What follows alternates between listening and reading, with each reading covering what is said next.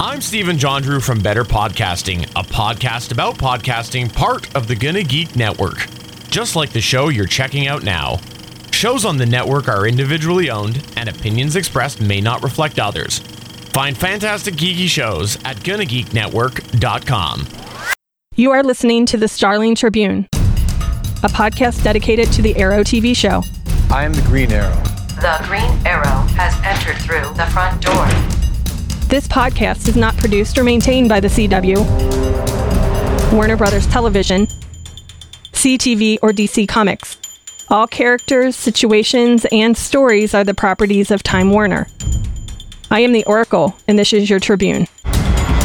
Welcome back to the multiverse's last newspaper. We call it the Starling Tribune, now broadcasting from a cleaning closet in the Vanishing Point. I am the chief editor, SP. Actually, I'm just, you know, one of three left here. And your other award winning reporters for this special episode number 260 of the Starling Tribune are Chris. Wait, so so the Superman thing is real? It's really super weird, too. And Michelle. Ignore him. It's his first crossover. Oh, getting at elongated, man. And, of course, them breaking the fourth wall again in the crossover. This podcast is recorded on Thursday, January 9th, 2020. Welcome to 2020, guys. Double crits. Yes. All right. Live on www.geeks.live. That's right, and this evening we'll be discussing Arrow, as well as news, interviews, articles, and announcements have dropped in the last week that could, let's be honest, will impact future episodes of Arrow, as well as the rest of the shows in the multiverse. So that means The Flash, Supergirl, Legends of Tomorrow, Black Lightning, they're all fair game. A friendly reminder this is part of our ongoing crisis coverage. This episode of the Starling Tribune is only talking about part three. If you have not watched part four or five, and you're listening to this at a later date, you're fine. We're not talking about it here. This is a safe place. So come, join us, talk about Crisis Part 3. If you're new to the show, thank you for searching us out on the internet and joining us. After the show, you can check out our content at GonnaGeek.com, where you can also find other geeky videos, podcasts, and articles. Thanks, guys. It's been a while, but I'm excited to get back to it. Michelle, why don't you go ahead and break down this episode of the crossover for us? Well, this is Crisis on Infinite Earths Part 3, and it's technically Flash Season 6, Episode 9. It aired Tuesday, December 10th, 2019. It was directed by David McWhorter. Credits include 7 Flash, 5 Supergirl, and 8 Blind Spot. Writers The story was by Eric Wallace. Credits include 7 episodes of Flash, 16 Wolf, and 5 Eureka. There are two writers for the teleplay. First is Lauren Certo. Credits include 11 episodes of Flash. And Sterling Gates. Credits include 8 episodes of Flash and 1 Supergirl. All right. What a great creative team behind this episode. Now, we have already gone over all the ratings because all these shows were in the same week, and we are recording this like a month later, but we're getting ready for parts four and five to come out in just a few days. In any event, Michelle took the time to go back and not only get the live ratings, which we talked about two episodes ago, but she got the live plus DVR ratings for all these shows. So we're going to go down them. This crossover started on the 8th of December, like a month and a day ago, with Supergirl season 5, episode 9, titled Crisis on Infinite Earths Part 1. Its original live rating was 1.67. Its live plus DVR rating was 2.67, exactly a one bump, which is what Michelle has always said. They get about a one bump, and that's what happened here. On Monday, the 9th of December 2019, Batwoman aired the ninth episode of their first season, Crisis on Infinite Earths Part 2, to a live rating of 1.71 and a live plus DVR rating of 2.68. That's 0.03 off of one point uh, bump. So there you go there. And then following Batwoman Black Lightning, not exactly a direct crossover episode. They aired the ninth episode of the third season titled The Book of Resistance, Chapter 4, Earth Crisis. We talked about that a couple episodes ago. It had a live rating of 0.90 and a live plus DVR rating of 1.42, right around a 0.52 bump. That's pretty good for an episode that wasn't part of the crossover. And had, honestly, Black Lightning's been suffering in the ratings department lately, so that was pretty good for them.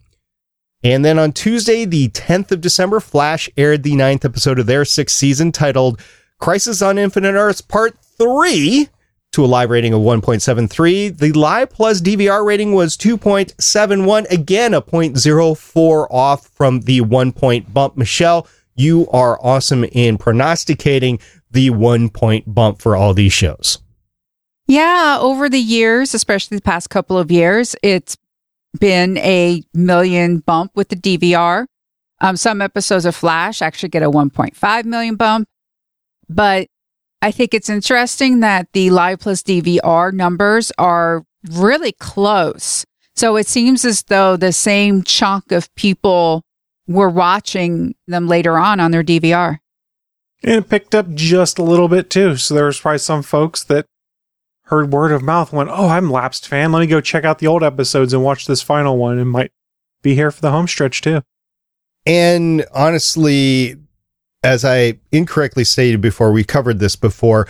These episodes will all be available in lump, hopefully somewhere for purchase, like Vudu or something like that. So you can go and watch these till your heart's content.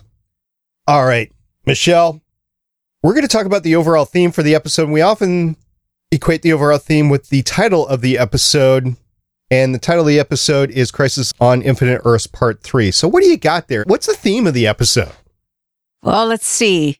One, two, three. That's right. It's the third part of the crossover. Oh, really? Yeah, there's this crisis going on. We got to count all the Earths now. So one, two, three. Well, by four. the end of this, we only have one. Actually, at the end of this, we don't have one at all. We got none. That's why we're on the vanishing point. I'm going to have to go to my Hewlett Packard HP 48GX calculator and make sure that you, you got it right with three. Okay. Okay. No, I can't do that. It's in the drawer. So I'll just do it on my phone. Let's see. Um, calculator one plus one plus. Oh, yeah, you're right. It's three. Yeah, you're right. Math. We beat you. Nailed it. Exactly. And many things happen. I'm going to just start right in with Oliver. We get Constantine and Mia. First of all, we finally get Diggle. That scene with Diggle and Sara. Um, Diggle expressing how upset he is about not being told and brought in sooner. And then we have Diggle, Mia, and Constantine. Constantine's having trouble getting in the, you know, purgatory, this whole, all of these earths and the antimatter wave, you know, interfering with his magic JoJo. So he has to go to Earth 666 and cash in a favor. And this is where we get the Tom Ellis cameo from Lucifer. I believe I'm the only one who has watched Lucifer. Correct. Yeah. I'm really glad they brought this in. I love Lucifer. It's available on Netflix now. For those who have not watched, the maze that was mentioned is Mazikeen, who is a loyal servant to Lucifer. She's an archdemon, loves torture and all those type of things. There are rules that Lucifer actually has to follow about going from hell to earth. There's one episode that actually talks about like his cycle. He would come and then his brother Amenadiel, when he makes that dig at dig about, you know, reminding him of his brother, that's Amenadiel.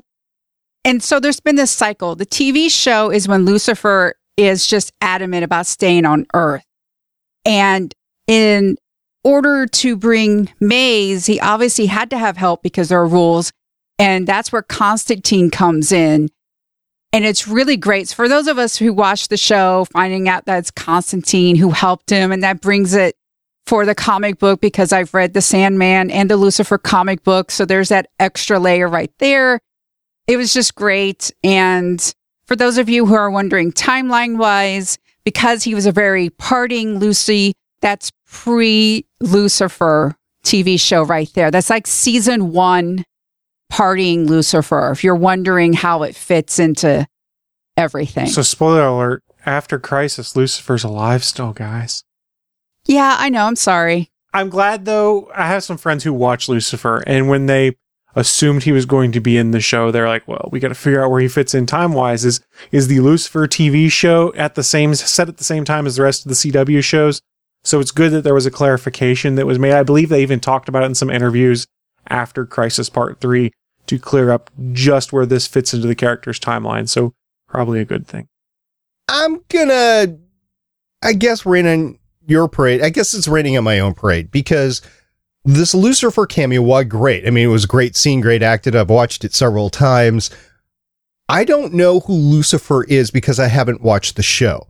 And if you're the average Arrowverse fan, now I say average Arrowverse fan, you might not know either. So the magnitude of this crossover might be lost on you. Regardless, the scene was very well acted between the two and in, including Lucy not pronouncing Constantine's name right. So that was that was funny right there. Well, I mean, you learn that he's the devil because he actually gives him the devil card. And that's how they get into purgatory using that card.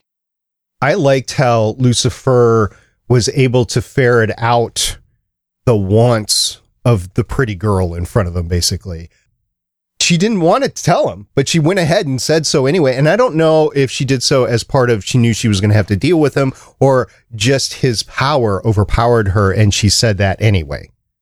That's his power. One of the ways he gets to be a consultant for the police is how he can look at people and it's like, what is it that you most desire? And sometimes he can get confessions from criminals that way. So that is part of his power. Okay. It was interesting that the daughter of Oliver Queen got caught up in that. And the whole daddy issues line. I mean, the whole series is him dealing with his daddy issues with God. So it was just, it's like, again, it was another layer for those of us. I mean, it works as a scene all by itself, but for those of us who watch the show and have read the comics, it's just layer upon layer and layer for us. Yeah, I think it worked just like a lot of the other little teases we have in here. Like, for instance, we had Birds of Prey to start this show. If you were a huge Birds of Prey fan, you're probably geeking out. If you're someone like me who had a passing memory of it, but didn't really watch a ton of it or remember it, you're like, oh, this is a cool Easter egg. They're referencing Birds of Prey. So, depend, your level of fandom doesn't matter. You can still enjoy it, but those that are really dialed in, it just hits that much closer to home. Then you're like, yes, this is the greatest thing I've ever seen. I love it. I wanted to mention in this episode here that I loved all the cameos in this episode. I think the cameos in this episode worked a lot better than the cameos in the first episode because all the cameos you got more than just a word or a, a scene where you're watching them or something like that. You actually got some dialogue, a few sentences of dialogue. No, it wasn't much, but it was some. So I did like all the cameos, particularly in this episode versus episode one. I think they were more meaningful this time around. So continuing on Oliver, and they have to go to purgatory. And of course, Oliver's purgatory is Lian Yu. Makes sense. Yeah. So, Chris, how did you like when Diggle and Oliver interacted on, well, Lian Yu purgatory? Well, imaginary Lian Yu or whatnot, or the Lian Yu of Oliver's soul. I liked it because one of the things I love about this show is the relationship between Oliver and John Diggle. They're brothers, not by blood, but by blood they've shed together, for lack of a better term. They've been through hell together. They've got a great relationship. And I kind of love the fact that Diggle's beating himself up for not being there for Oliver. And he's like, I'm going to find a way to bring him back. And he's the one that's able to shake him out of his Oliver's confusion or bloodlust. I'm, I'm not sure if it's actually bloodlust for the soul there, but is able to kind of make Oliver remember who he is. And it's a nice touch point and kind of reminds you yeah, Diggs kind of been with him since the beginning of the show, not necessarily since the beginning of his journey, because then you'd have to go back to the flashbacks and things like that where you'd have Sara. But it's a good reminder and showcases just how important John Diggle is in the show of Arrow and how important that relationship is between him and Oliver Queen. Speaking of cameos, SP, we had, well, the guy come along and tell Oliver his new destiny the guy, right? So yeah, I watched Continuum and the guy was on Continuum. We're talking about Spectre. The character is Spectre here. And I think it fit him well. Again, it was a really short cameo, but I liked it. I enjoyed it.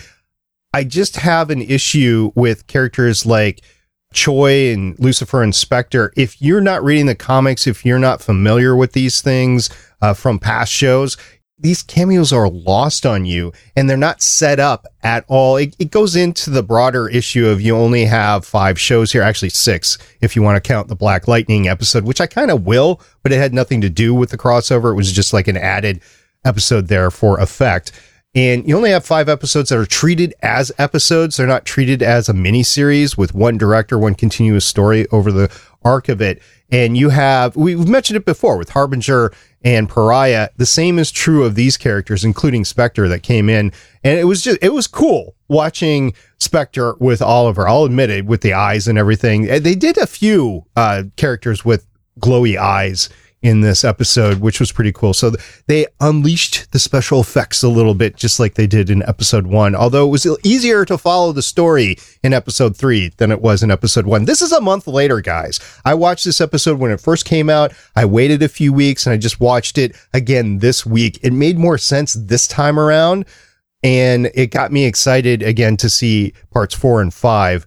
But the cameos, again, the cameos, they could be lost on you. And they could have been lost on you in episode one if you didn't know what we were talking about. We were just so excited at, ooh, look, shiny crossover, the thing that's been building up for years and decades in some cases. And, and we saw it. And, uh, yeah, I, I still don't know the full extent of Spectre and what's, is this the only time we're going to see Spectre? Is Spectre a part of the crisis in parts four and five? It's probably the only time you're going to see that version of Spectre.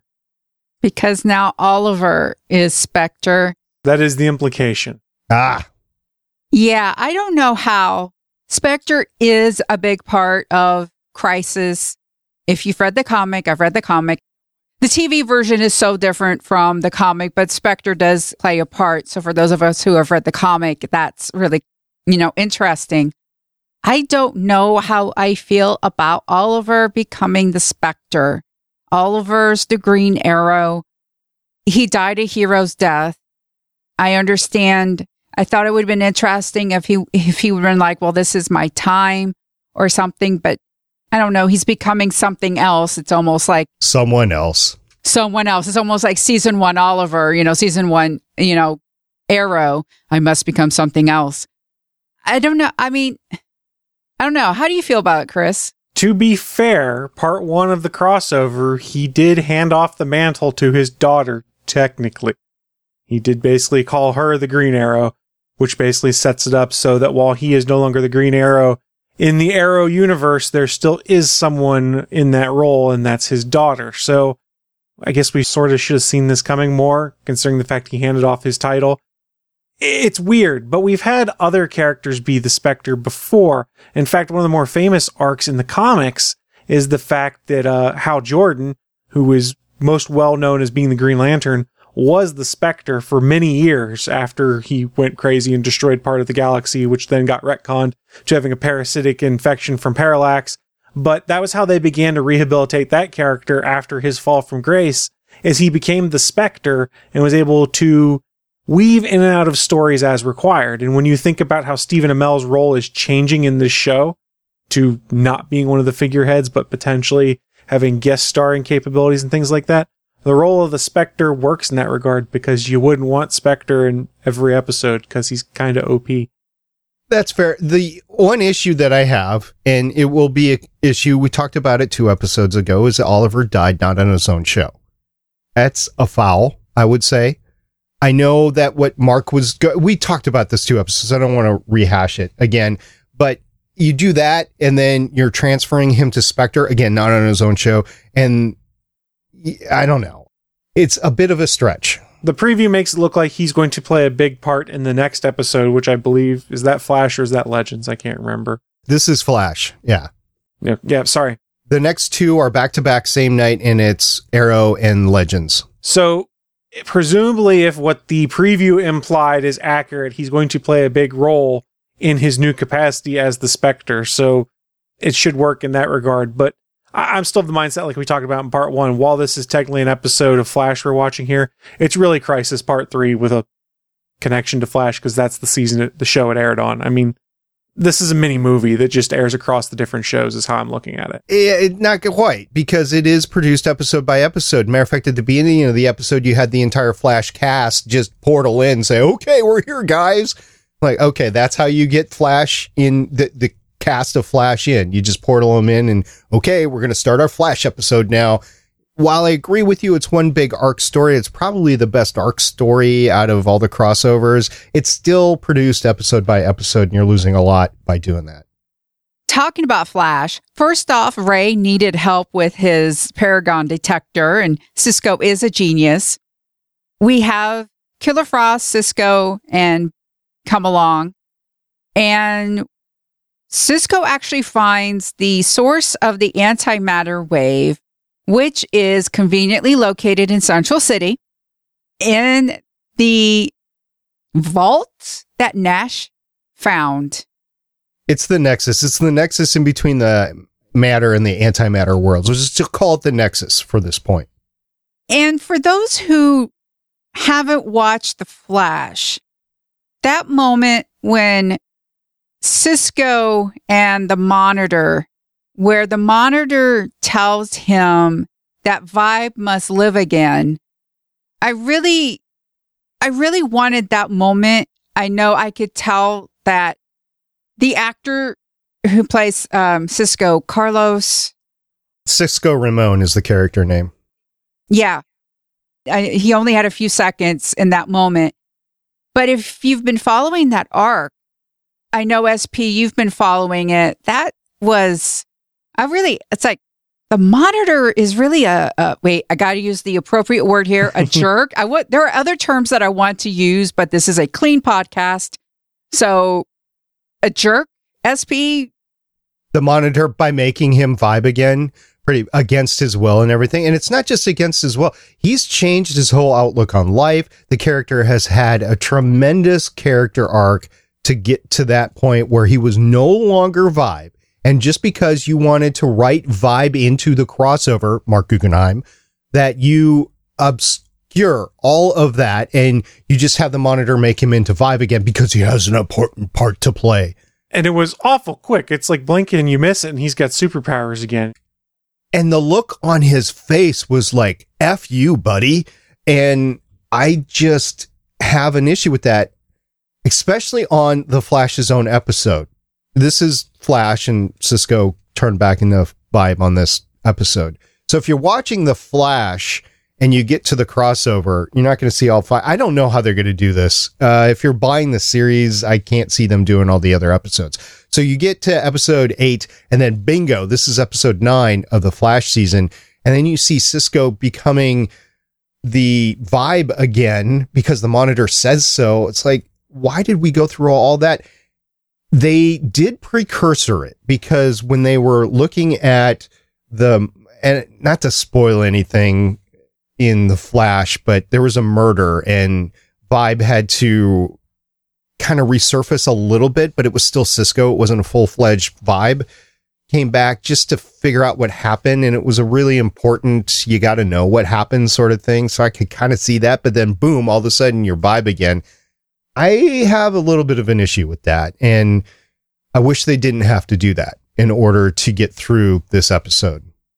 But he's needed in order to vibe Pariah's memories as Nash, because when Nash became Pariah, all of what he was before was gone. So Cisco vibed the memories and he was able to, you know, beep, boop, boop, boop, boop, get in there. And Chris, what do they find inside?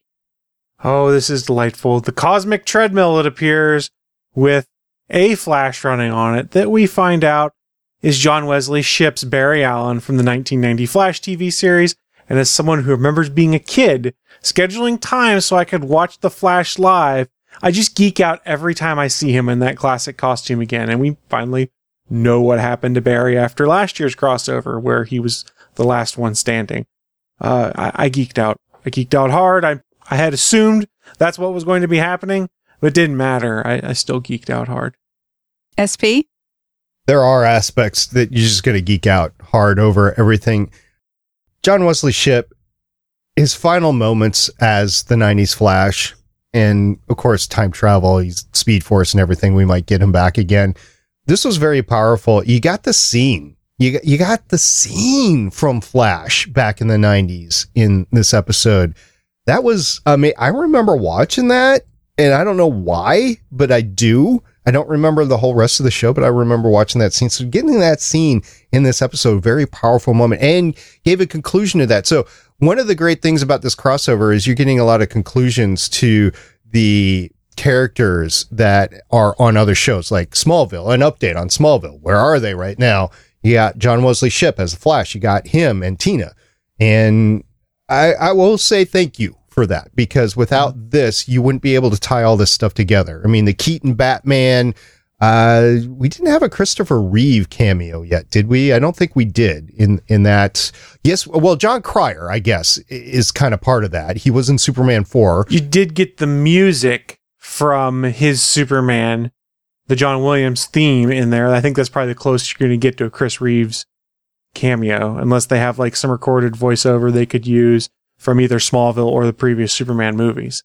Well, yeah, and, and not just Christopher Reeve, but any character from the Superman series back then.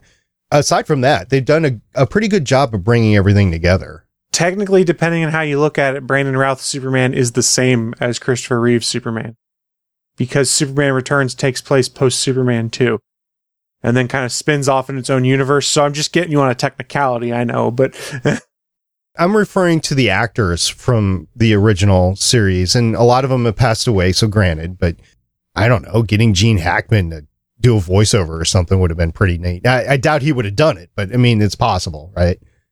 We knew when they said a Flash must die, we kind of figured it was going to be a different Flash.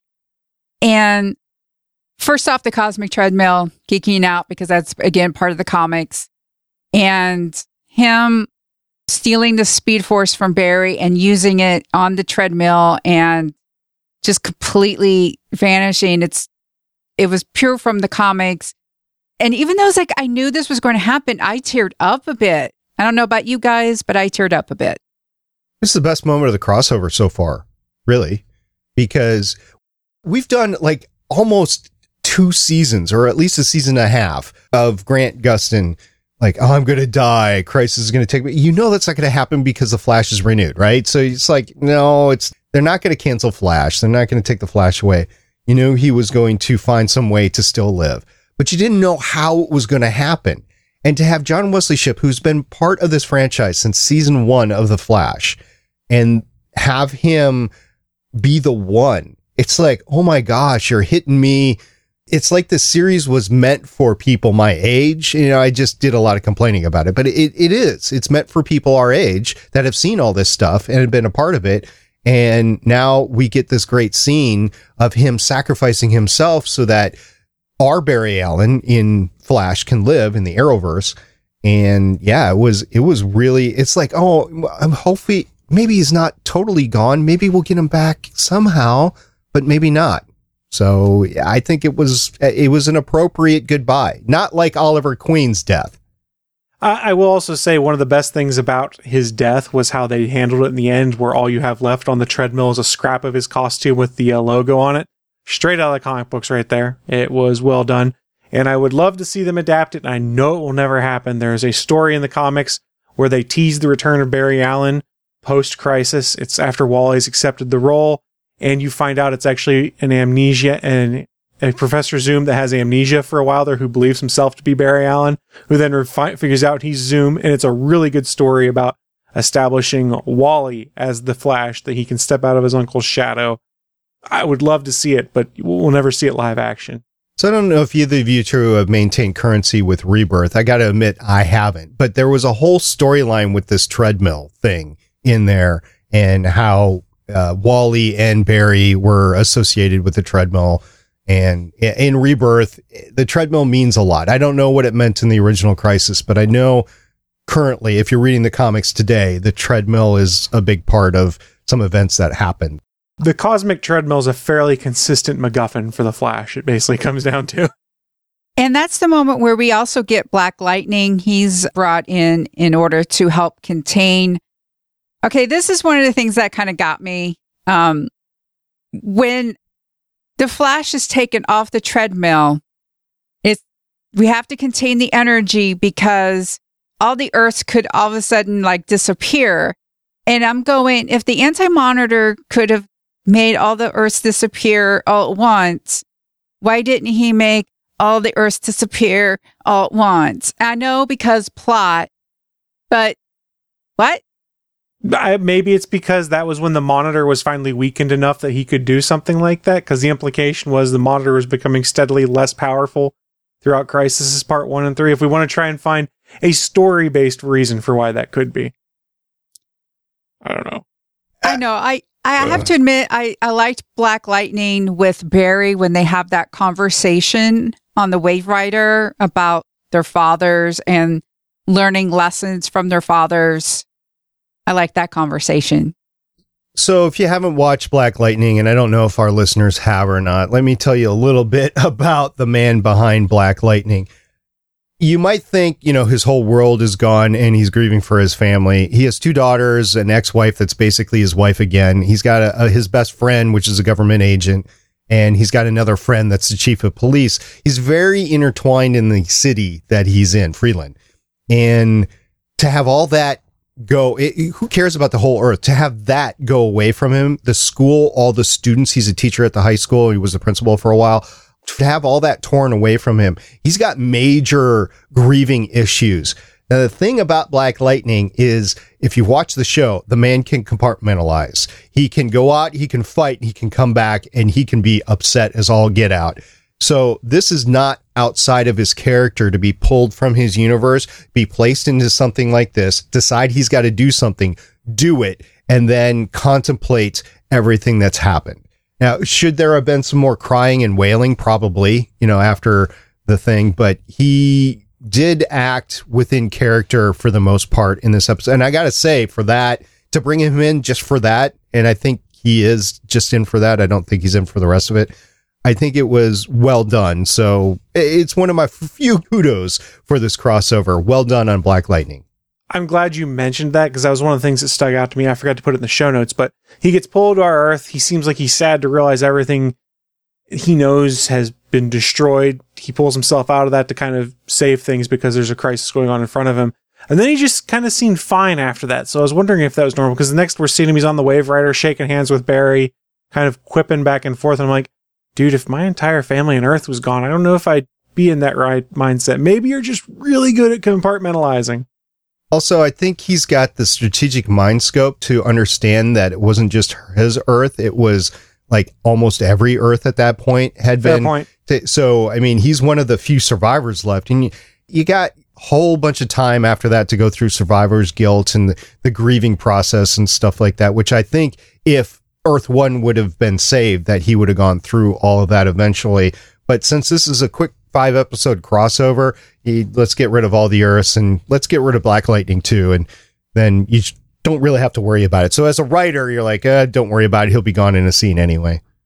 Well, we learned that he's not Earth 1 because i his Earth is destroyed before Earth 1 is destroyed. So now we know that he's not even on Earth 1. We have no idea what Earth Black Lightning takes place on.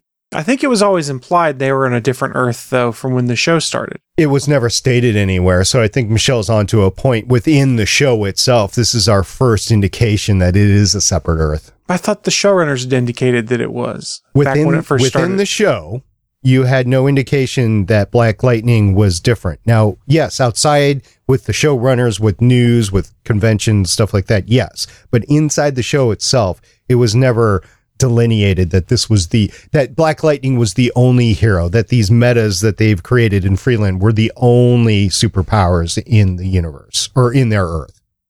And we get the final moments where Lyla comes back and she's somehow the anti monitor. this is again, an, I, I don't want to harp on the same things. You know, again, we don't see Nash become, you know, pariah. And he says that pariah is purpose is to witness horrible things. And then Lyla's there as the anti monitor and there's a fight between the anti monitor and the monitor and Pariah actually realizes he needs to teleport the Paragons someplace safe, which is, is the vanishing point, which exists outside of time and space. That comes from Legends. That's kind of an awesome, really cool Legends tie-in.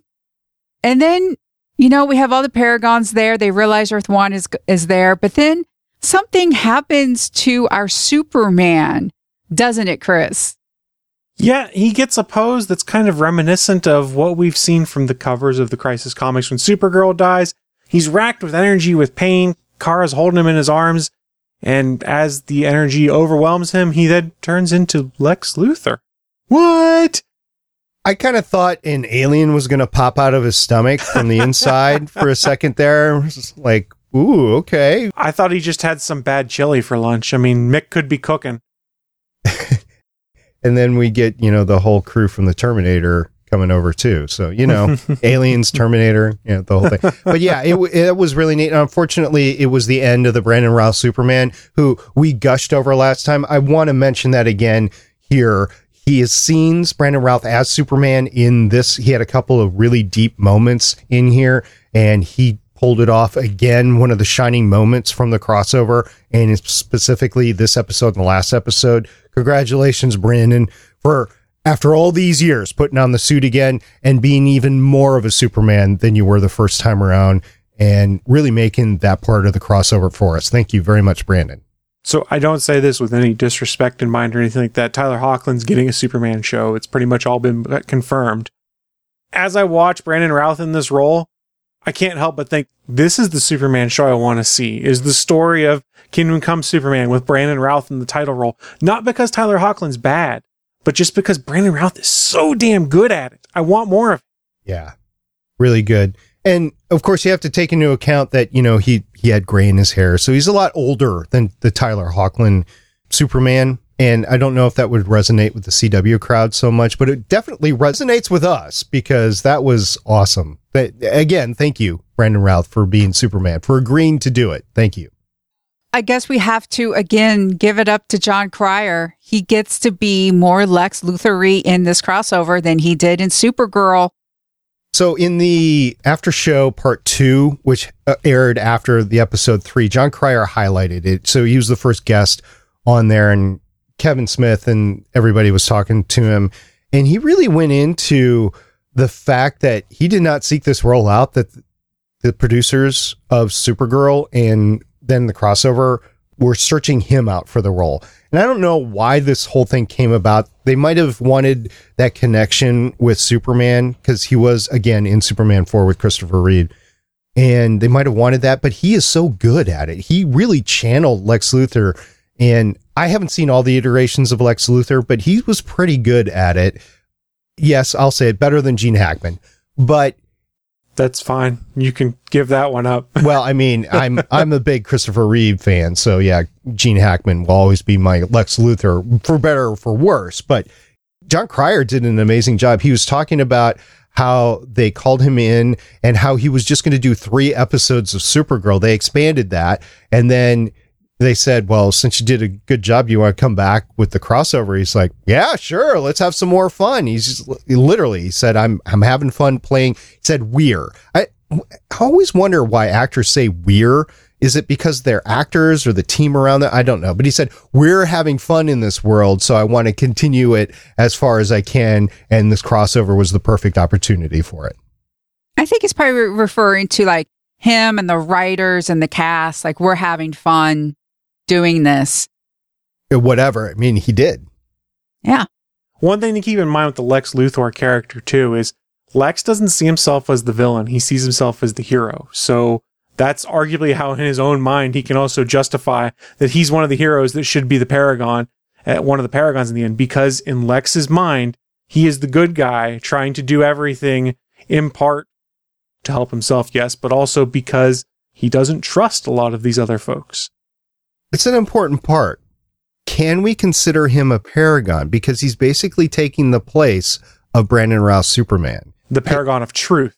is Yes. the role he's filling in. So, I mean, can, w- without him coming in, we would n- have no way forward at this point. He's got the remnants of the Book of Destiny, and he comes in because he saw the seven paragons stuck at the vanishing point, needing help, and he comes in to help.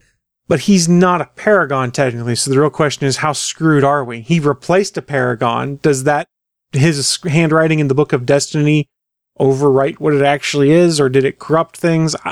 When I first watched it, I read it as a, oh crap, Lex just killed us all. When I watched it the second time, went, did Lex bend the rules somehow to make it be him? I'm not sure I understand. So I think this may come into play in part four. The monitor said that he had a role to play. And, you know, the monitor also said he hasn't been able to see really well. So perhaps Lex is going to be able to fill in, be able to actually see it from a different point of view and actually help. if you do what they've been doing in the comics as of late, at one point in time, Lex Luthor was in the Justice League, is my understanding. He was a hero, fully redeemed in people's eyes. And And in the mechanical Superman suit or whatever it's called. Yeah. Yeah, so maybe this is the redemption tour for Lex Luthor. And when we get out of Crisis on Infinite Earths, he's known as one of the men who helped save the multiverse with Supergirl and Superman and, and Batwoman, things like that. And he spins that off into his own potential successes and God knows what. Kind of the same vibe you had in the Marvel comics when Norman Osborn basically becomes a hero temporarily and tricks everyone into thinking that. I don't know if he can go back in the Supergirl show because you still have Lena Luthor there, and they've done that whole thing with her character. I don't think you can get Lex and Lena on the same show anymore. they are going to have to rewrite stuff, histories and stuff as we get back to having one or more Earths. So who knows how they effectively rewrite things to fit people in. They've got some flexibility that since they're literally rewriting the entire universe, they can play fast and loose and make changes to try and fit things together. Maybe he goes to a different Earth and becomes a hero there in his own mind. I don't know. He killed a lot of Supermans, so there's plenty of space out there. Well, I was just going to bring up that you brought up before Tyler Hoechlin is getting his own show. Maybe Jon Cryer is going to go over there to be a character in that show, good or bad. That would be interesting, actually. Uh, it's possible. It just, who knows? He'd be great in the role. It's whether they can just afford to have him that much, because I imagine from more of the actors there, he's probably a bit more on the expensive side. And which is the bigger villain, Jon Cryer's Lex Luthor or Emperor Palpatine? Uh, Jon Cryer's Lex Luthor is a more interesting character right now. Right. And you consider how many worlds Emperor Palpatine killed versus how many worlds Lex Luthor might have aided in the destruction of in order to be called the hero. Hmm. The entire multiverse versus a few planets. I think Lex Luthor wins in that scale. Sure. Okay. Chris, is there any last thoughts you want to talk about when it comes to this episode? Yes, I have one final thought. Why is John Diggle not the damn Green Lantern yet? That is what I want to know. Because you still have two episodes of the crossover left. He's dead now, though. Is he? Everyone's dead except the final seven. How can you go through the next two episodes with just the cast we have left? Uh, you're not going to. They're going to find a way with presumably. My guess is I know nothing for other than seeing a preview is that episode four is going to set something up that resurrects more people because there's no way that the final battle is just seven heroes. They're going for their own endgame esque final battle. I bet. SP? Final thoughts? Yeah, a couple of things. First of all, we didn't talk about the world's finest confrontation back and forth and the fact that the kryptonite passed from Batman back to Supergirl. I don't know if that was necessarily necessary to set up between the two. I, it's a lot better than Batman versus Superman and no Martha moment. But what wasn't necessary? I don't know. Maybe it was, maybe it wasn't.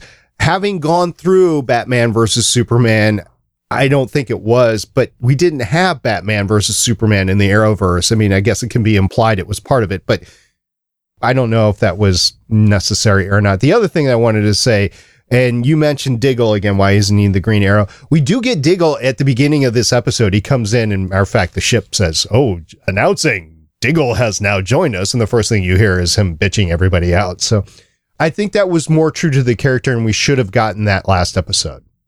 Yeah. So going back to your kryptonite piece, I liked that personally because it's a callback to something they've had in both the comics and the Justice League slash Batman cartoons, which is the one man that Superman trusts to have the kryptonite is Batman to put him down if he gets out of control. The same sentiment being echoed here between Supergirl and Batwoman is that Supergirl is trusting her to have that so that if something goes wrong, she can be brought back in line. So say, let's say hypothetically, she gets red K, red kryptonited or something and is rampaging out of control. Kate's not going to kill her with it, but she'll certainly put her back in her place and use it to get her back into a good state. And I also liked how it was an emotional confrontation. Kate was able to tell Kara, don't use the book. You, we can't take the risk of something happening to you because if something happens to you, then everything could be lost. And then that finally gets Kara to not use the book. And then Kate, you know, confesses like, Hey, look, I got this, you know, and the car is just like, you know what? You keep it. I like that moment. And I also like the fact that Snart is the voice of the Wave Rider. It's delightful. I just, oh my God, that's magnificent. But the Wave Rider is gone now. The Wave Rider got taken over by the antimatter explosion, so you're not going to see it in the vanishing point, which is kind of uh, hard to take because how are they going to get off the vanishing point? I don't know. Well, we are going to find out on Tuesday, January 14th, because that's when Crisis Infinite Earths Part 4, which is Arrow Season 8, Episode 8, and Crisis on Infinite Earths Part 5, Legends of Tomorrow Season 5, Episode 0 will air. Um, after their defeat on Crisis Part 3 at the hands of the Anti-Monitor, the seven Paragons must fight to bring back the multiverse. Worlds lived, worlds died. Nothing ever will be the same. Part 4 is directed by Glenn Winter. Part 4 is written by Marc Guggenheim. Part 5 is directed by Gregory Smith. And Part 5 is written by Keto Shimizu and Ubah Mohamed. Keto!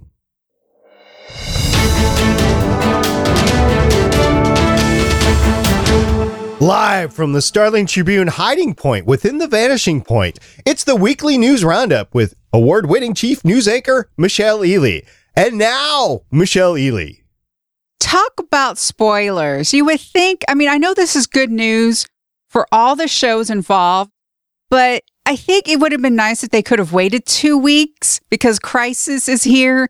And then you find out basically everyone's going to live. Why? Because CW renews 13 series. CW has ordered second seasons of Batwoman and Nancy Drew. CW has renewed All American for season three, Black Lightning for season four. So there's a Black Lightning. Charmed is season three. Legends of Tomorrow, season six. Awesome, awesome, awesome. Somehow Dynasty is going to be around for season four. I don't know how that's possible. Jeez. The Flash, yay, season seven. In the Dark, season three. I have no idea what that is. Legacies, season three. Riverdale gets a season five. Roswell, New Mexico, season three. I had no idea that was still around. And Supergirl, season six. So we're still going to have a Supergirl with the Superman. I saw a little piece with, oh, the woman who plays Lois Lane, Elizabeth Tulloch. Tulloch, I think it is. Yeah, she was talking about how the scripts for the show are amazing. So they're obviously in that scripty pre production part. So it looks like the CW is willing to have a Superman and a Supergirl show at the same time. And don't forget, there's also Stargirl coming out too. That's DC Universe. Yeah, true, but it's connected. I'm curious to see whether Superman and Supergirl will air at the same time, or if we're talking Supergirl season ends, then Superman season starts, or something like that. Isn't Superman supposed to be off world? Don't know. Oh, okay. I thought I had heard something about that, but He was in Supergirl until Crisis. They brought him back. I thought the implication was it was like him and Lois struggling with married life, new baby, and superheroics, or something like that in one of the uh, plot rundowns we'd heard. But we already saw Tyler knows how to change a diaper after some practice. I'm sure Mick can help him learn better. I mean, he's the greatest babysitter ever. Reading his erotica to him. It's gonna be one messed up kid. I, fr- I've read that it's not what you read to the baby, it's how you read it to the baby. So this is a special baby, though. This is a super baby. So think of all the smarts that are going through this baby. So I don't know. It's just like, ooh. Oh, baby's a baby. Anyway, that is the big news that we have here from the Vanishing Point. Exciting and surprising. guys, we have three shows left. We actually have an Arrow episode next time. It, we also will talk about the Legends of Tomorrow episode, and it's good because they're back to back. So we'll be taking both of them on. I know we've been taking on all of the episodes so far in the crossover, one episode at a time, but this will be two episodes at once. So we'll have that. We'll have the ninth episode of the Arrow season, and we'll have the finale of Arrow, the tenth of the season and the finale that's all we got is three episodes. We might do a wrap up after that, but really three episodes is all we have left of the Starling Tribune. It's it's going to be a, a rush to the end here. It's going to go out with a bang, too, it sounds like, because Stephen Amell was talking online about some ridiculously awesome fight scene they filmed at the end of Arrow. That was everything he ever wanted to do, and they could go over the top because it was the end. So there's something cool coming. I hope Bam Bam choreographed it because he's he's a genius at that. Or maybe I don't know if he did or not, or if they brought in somebody else. But I would hope they would have let Bam Bam. Okay, okay, Bam Bam. Here we go. This is what we want you to do. Anything you want. What's the budget? right? Anything you want, really. okay, here we go. You know, Jon Cryer was talking about, and this is a slight spoiler for the next two episodes, although no information whatsoever. He was talking about a fight scene in the next two episodes, and I don't know which one it was going to be. He was talking about it in a quarry and they were filming it with actual explosions, like dynamite explosions going off all around them. And so that is coming up. That's exciting. So if Bam Bam can top that or whatever, whoever's doing it for Arrow, I can't wait to see that. So that's what we got. Three episodes and, uh, Starling Tribune. Uh, I, I won't say we'll be gone forever. I was thinking about this, especially with Legends of Tomorrow got renewed. We might come back and do a season recap of Legends of Tomorrow. I don't know. We'll, we'll have to talk about it between the three of us. But as of now, we have three episodes uh, for sure. Anything after that is bonus for Starling Tribune. Well, guys, this has been a fun one. Uh, especially thank you to everyone who was checking out the show live as we streamed on Geeks.live this evening. I know we saw some comments coming from YouTube's side of the house. Also, a giant thank you to everyone who downloads the episodes over at StarlingTribune.com or catches replays over at youtube.com slash gonna. Just thank you everyone for consuming our content. If you want to talk to us even after the show is over, you can roll into our Discord server at gonnageek.com slash Discord. We have a channel over there called Starling Tribune, and that is where all the DC talk is. So Warner Brothers, DC, CW, we're all talking about it in there. You can catch all three of us over there whenever you want to, or talk to everybody else on the Gonna Geek network that's interested to this. Once again, that's gonnageek.com slash Discord. And remember, you can catch us live for the next three shows on Thursdays as we record at 7.30 p.m. Eastern, 4.30 p.m. Pacific at www.geeks.live. We would love to hear from you. We're the Starling Tribune on Facebook and Instagram, at Starling Tribune on Twitter, and you could call us at 612-888-CAVE. That's 612-888-2283. Well, this brings us to the end of another great episode. Any last words before we sign off? At Stargate Pioneer. Hashtag Cosmic Treadmill. At the Chris Farrell. Hashtag Brandon Routh Superman is great. And I am at Michelle Ely signing off with hashtag Diggle is my lantern. Oracle, I think we're done here. This was the Starling Tribune.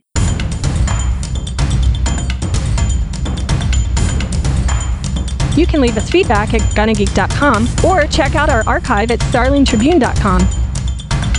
Visit gonnageek.com for more podcasts.